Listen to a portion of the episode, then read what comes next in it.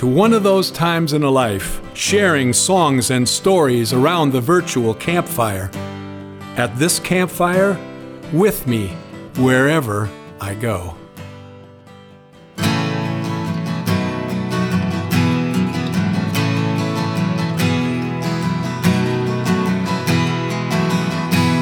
It's hard to imagine, so hard to believe. After coming this far, one of us has to leave. Whatever I do now, or how hard I try, I simply can't find any good in goodbye. Those are the first few lines of With Me Wherever I Go, a song I wrote for my cousin Jane in the spring of 1993. At the time, she was in the middle of a fight of and for her life, battling breast cancer, a sneaky and insidious enemy. She was six years younger than I, and for years I knew her simply as my mom's sister's daughter. We became friends after her family moved to northern Idaho when she was in junior high and I was in college. Our families would regularly get together for holidays and one year, she and I ended up washing the dishes after dinner. After dinner at Christmas, and we laughed all the way from wine glasses to greasy pans. And when the last pot was safely on the drying rack, we decided we needed to take a walk in the snow. And by the time we returned an hour later, a bond was formed and a tradition established. And for the next 25 years, whenever we were together, we would find an excuse for at least a trek around the block. Growing up in families that lived most comfortably on the surface, with much unsaid, we recognized in each other a desire to go deeper and understand more, and yet at the same time acknowledging an abiding love for and of that family. Without knowing it or articulating it, we became each other's allies, fellow seekers. Our search took on an added gravity and meaning when Jane was diagnosed with a particularly aggressive form of breast cancer in October of 1992. The previous June, at her annual physical, after giving her a clean bill of health, the doctor told her that next year, when she turned 40, she should have a mammogram, but until then continue self exams. And a hundred and some days later, Jane discovered a cancerous lump that was quickly removed along with her breast and a number of neighboring lymph nodes in which cancer cells were also found. Jane's telling me this at dinner, a week removed from surgery.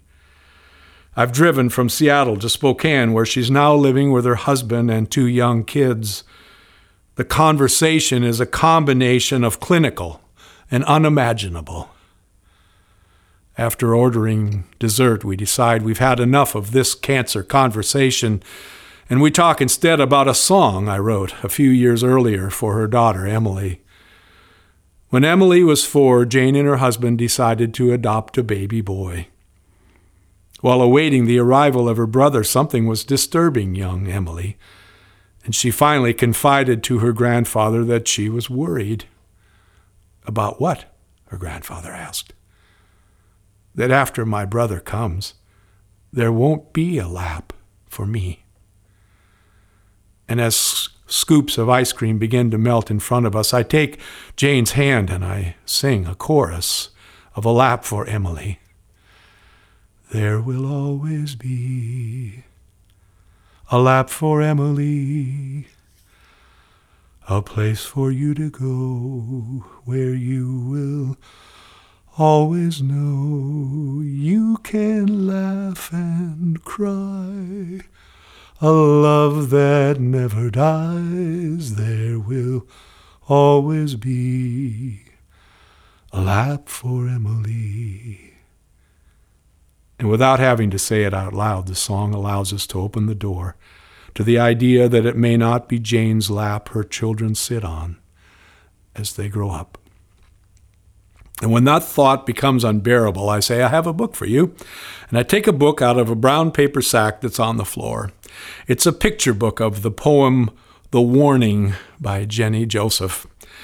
The poem would soon be ubiquitous, but at that time Jane hadn't heard of it.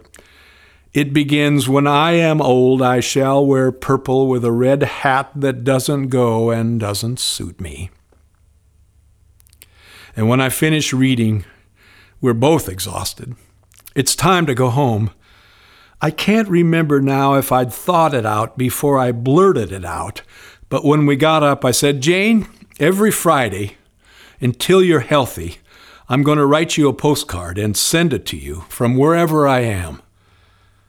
And so began the next stage of our journey.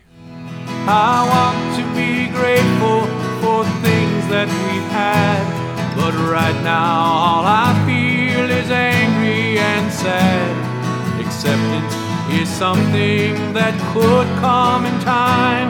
Till then, there is one thing I cannot deny. In early 1993, I decided to record a solo album. Well, I'd been part of a number of Brothers Four recordings and had released Between Friends with Mike McCoy. I'd never made an album of my own. At the time, the Brothers Four were performing more than we had in years. I was selling some verses to American Greetings, doing occasional studio work for Bob Flick, performing a week here and a week there in lounges at various resorts, as, as well as making regular trips to Nashville, still trying to establish myself as a songwriter. And at 45 years old, there was a part of me that wanted to stand on a concert stage, whatever size, and share songs that I'd written with the world. And looking back, it's easy to see all the ways and reasons I found to stop myself or slow myself down when it came to doing just that. There was the fear of success and the fear of failure. There was the fear that people might find out that I was some kind of impostor. As a songwriter, I was often self conscious, had trouble trusting myself, and simply writing freely as well as taking the time it took to polish a song so that it would shine. And there was also an anxiety I felt when I entered a recording studio back then. It's hard to act naturally when you tense up when the red light goes on. During the spring of 1993, I wrote what I called a season of songs. Except for a dozen Brothers Four dates in the Midwest, I got up every morning and I worked on songs to sing and record.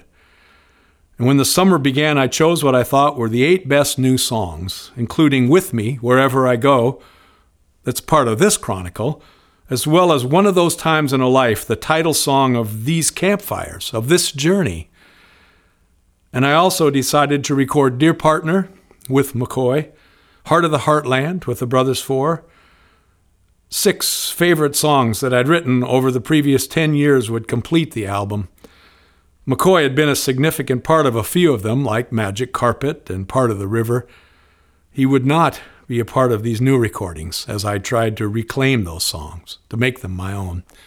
In order to keep costs down, I did a voice and guitar album. Terry Lauber, my singing partner in the Brothers Four, added one additional instrument to each song. We recorded live, no overdubbing, Bob Flick produced, and my friend Reed Ruddy engineered. 1994 was long after the golden age of vinyl and before compact discs had overwhelmingly become the new standard, so we offered the music on a 16 song audio cassette. At the time, the Brothers Four had an office in downtown Seattle, and one of the guys that worked there agreed to help me, so I was represented by an entity called Attractions Northwest. We printed a single fold promotional sheet. We sent those sheets along with cassettes to different radio stations and booking agencies and then waited for the phone to start ringing. You'll always be part of my mind and my heart, alive body and soul.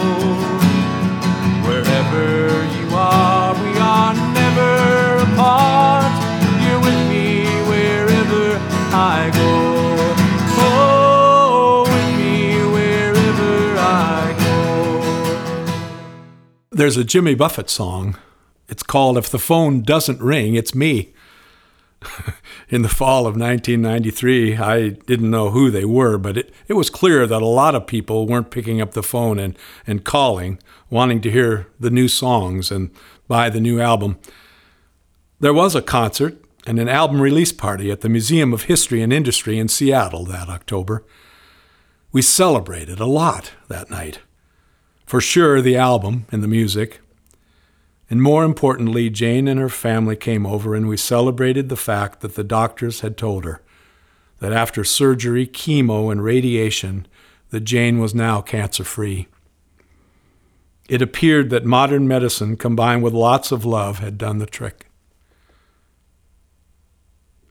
A few weeks after the album release party, the Brothers Four did a West Coast tour of 11 cities. The group sang on Wednesday night in Prineville, Oregon. We had a day off before a Friday concert in Idaho Falls, and on Thursday we drove to Twin Falls, Idaho, and stayed at a quaint one story 50 style motel called the Apollo Inn. And there's a steakhouse next door called Rock Creek. And because we're usually at performance halls by 5:30, the group seldom has dinner together. And that night we did. And the fact that our manager picked up the bill made the experience all the sweeter. The next morning, Friday, I went to the motel office where there was a rotating wire rack of picture postcards in the corner. I bought one with a picture of the Twin Falls. I wrote a few forgettable lines to Jane and put on one of the postcard stamps that I carried in my wallet at that time.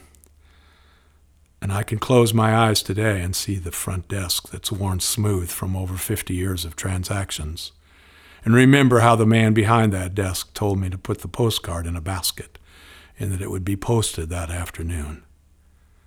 I do as he says, turn open the glass door, and walk toward the car the next day. The f- tour finished that next Wednesday in Delta, Colorado. We're traveling in two rental vehicles. I volunteer to drive one of them back to Seattle. Our road manager will drive the other. On Thursday morning, after dropping the other three guys off at the Salt Lake City airport, he and I decide we, we'd like to spend the night in Twin Falls in fact, stay at the Apollo Inn and have another dinner at Rock Creek, which we do. And when I get back to my hotel room after dinner that night, the message light is lit. I can't remember now who the messenger was, but the message is clear. Jane's cancer has reappeared as a cluster of tumors on her neck, and the doctors say there's nothing more to do but prepare for the end. I remember putting the phone back in its cradle, sitting on the side of the bed, and simply letting the tears flow. And the cruelest irony is the next morning, Friday, walking into that same hotel office that I'd been in only once before, last Friday, one week earlier, returning to that same wire postcard rack, picking out another postcard having no idea what to write. I tell Jane as much in a few short sentences before putting that postcard into the same basket on that same worn counter with that same smiling face behind it, assuring me that the card will be posted that afternoon. Everything the same. Everything changed. Well, I know the times that we've shared together are gonna be part of this life forever. My love's never changing, I'll always care, and in my heart know you'll always be. When the cancer returned, Jane returned to Coeur d'Alene, the place she had lived the longest and the best. I came home, she eloquently said, to fight like crazy to live and to prepare to die. She put candles in a window, and her many friends knew that when she was feeling up to company, the candles would be lit, and people were more than welcome to come by.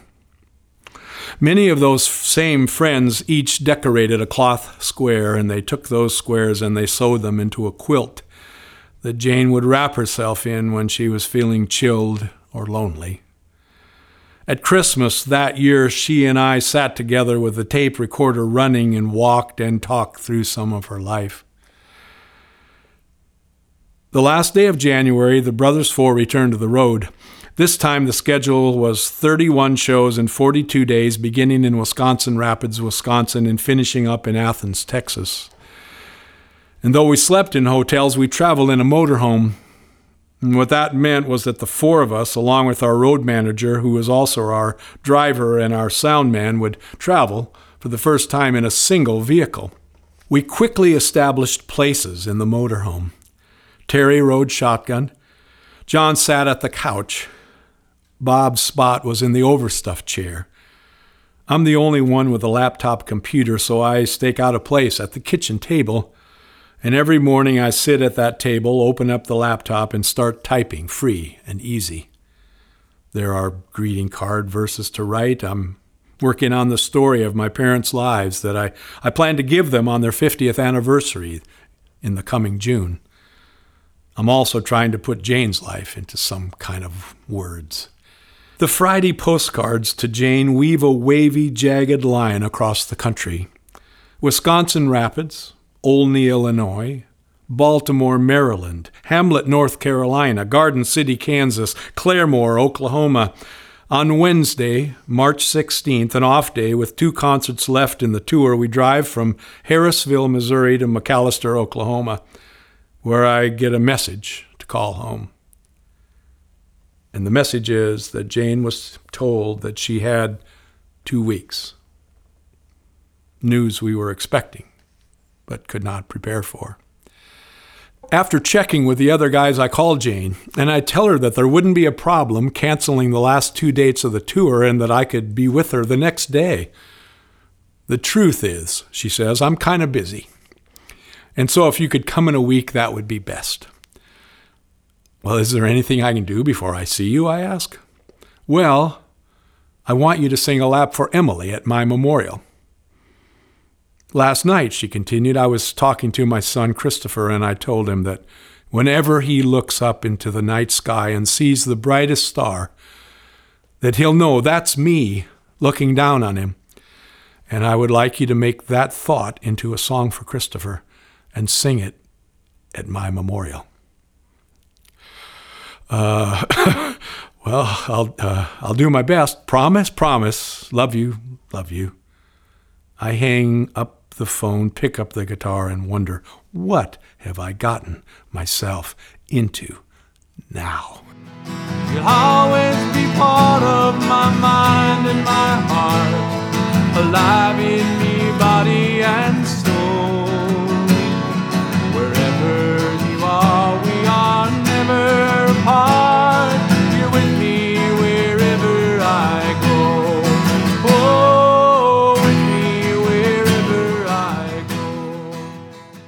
The redbuds are blooming in Mount Pleasant, Texas on Friday, March 18th, the last day of the tour. In the postcard that I send to Jane, the last one I will send, I tell her that I'll see her in a few days. The next morning, the group stops at the Dallas train station to ship the sound gear home. Dealey Plaza is only a few blocks away, and I walk to that haunted, hallowed killing place where a bullet struck a president's head and broke a country's heart. Sunday is my birthday. On Tuesday, I drive to Coeur d'Alene. Jane's lying on the couch when I arrive. She's jaundiced and distended. I take a moment and hold her. She nods when I ask if she's ready to hear Christopher's song. And I take my guitar out of its case, adjust the tuning, clear my throat, and begin to sing what amounts to a dying mother's message to her son. The time has come for me to go. It's written in the stars. I won't be far away, you know. For wherever you are, when you sit beside the window, look out into the night. You'll see me shining down on you, the brightest star up in the sky. And then another verse and a chorus, a bridge, a final chorus. And when I finish, I wipe away both her tears and mine. She's smiling. And slowly the day melts softly away.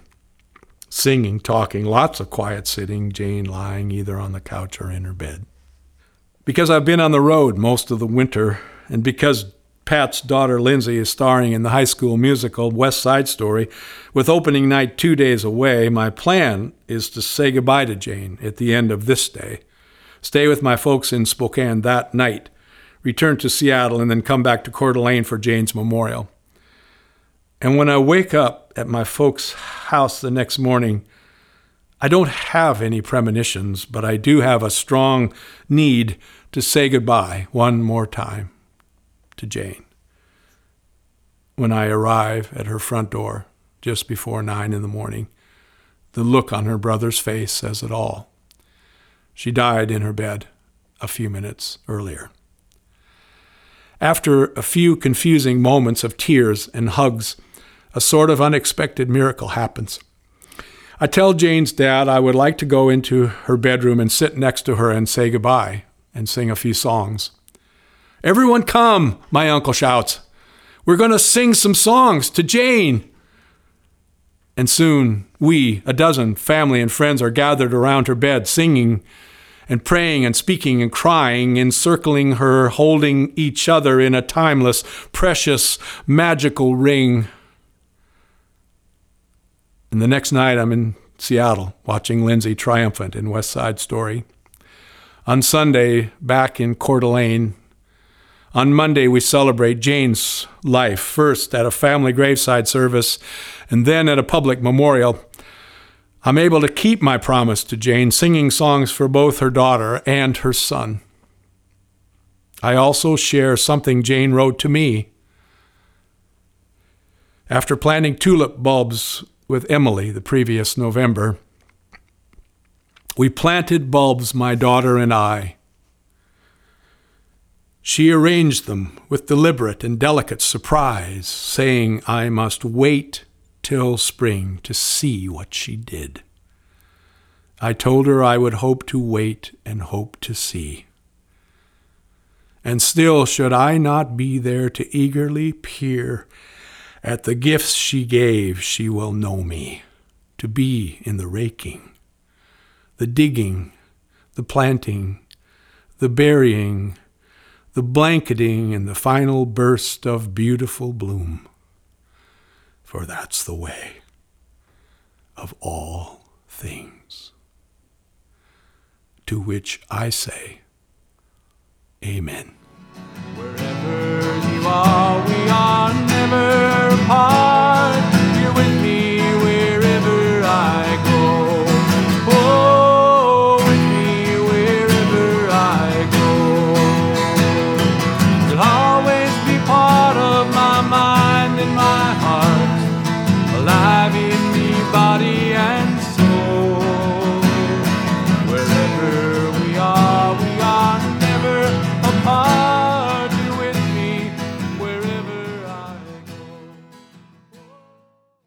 Thanks for sharing one of those times in a life.